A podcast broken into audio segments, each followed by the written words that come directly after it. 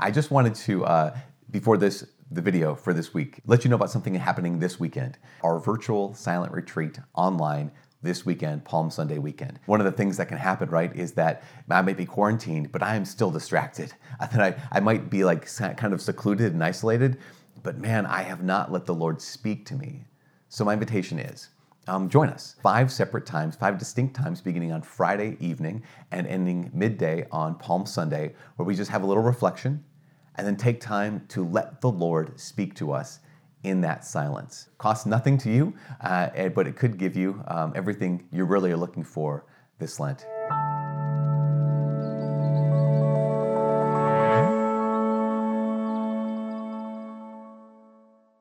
Hi, my name is Father Mike Schmitz, and this is Ascension Presents.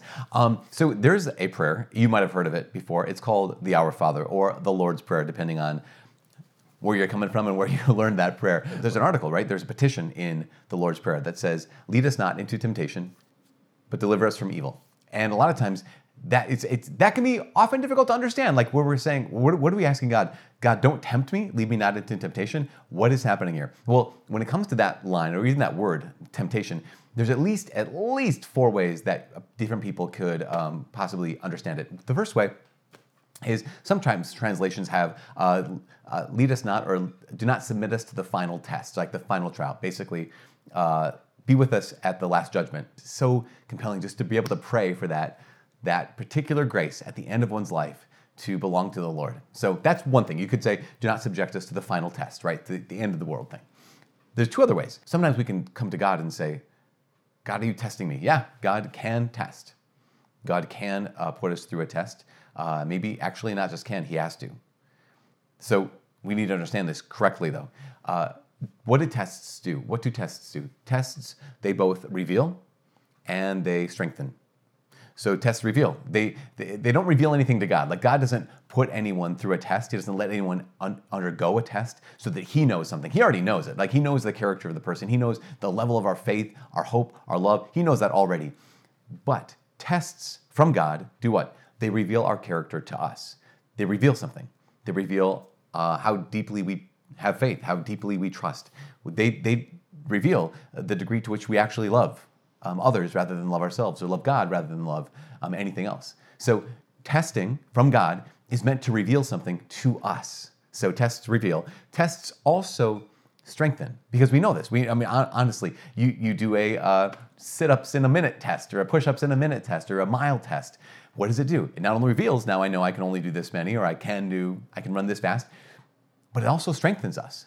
To place one's body in a test is to strengthen that body, hopefully. And the same thing is true, can be true for every test given to us from God.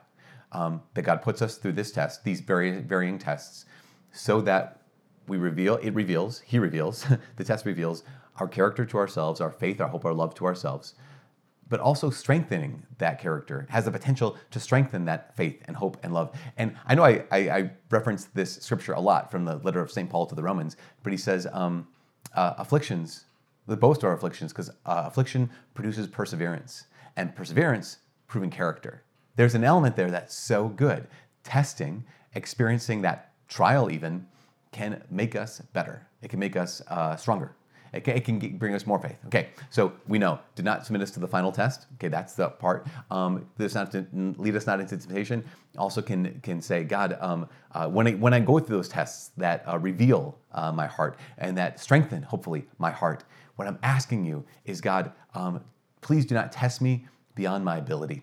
Uh, uh, Pope Benedict XVI, he has a, a, section in Jesus of Nazareth where he, he, highlights this the beautiful prayer of like what we're saying at the heart of this, which is, okay, God, I know you have to send me tests to reveal my character, my faith, my hope, my love to me. I know you have to send me tests to grow, um, to make me into that person you want me to be.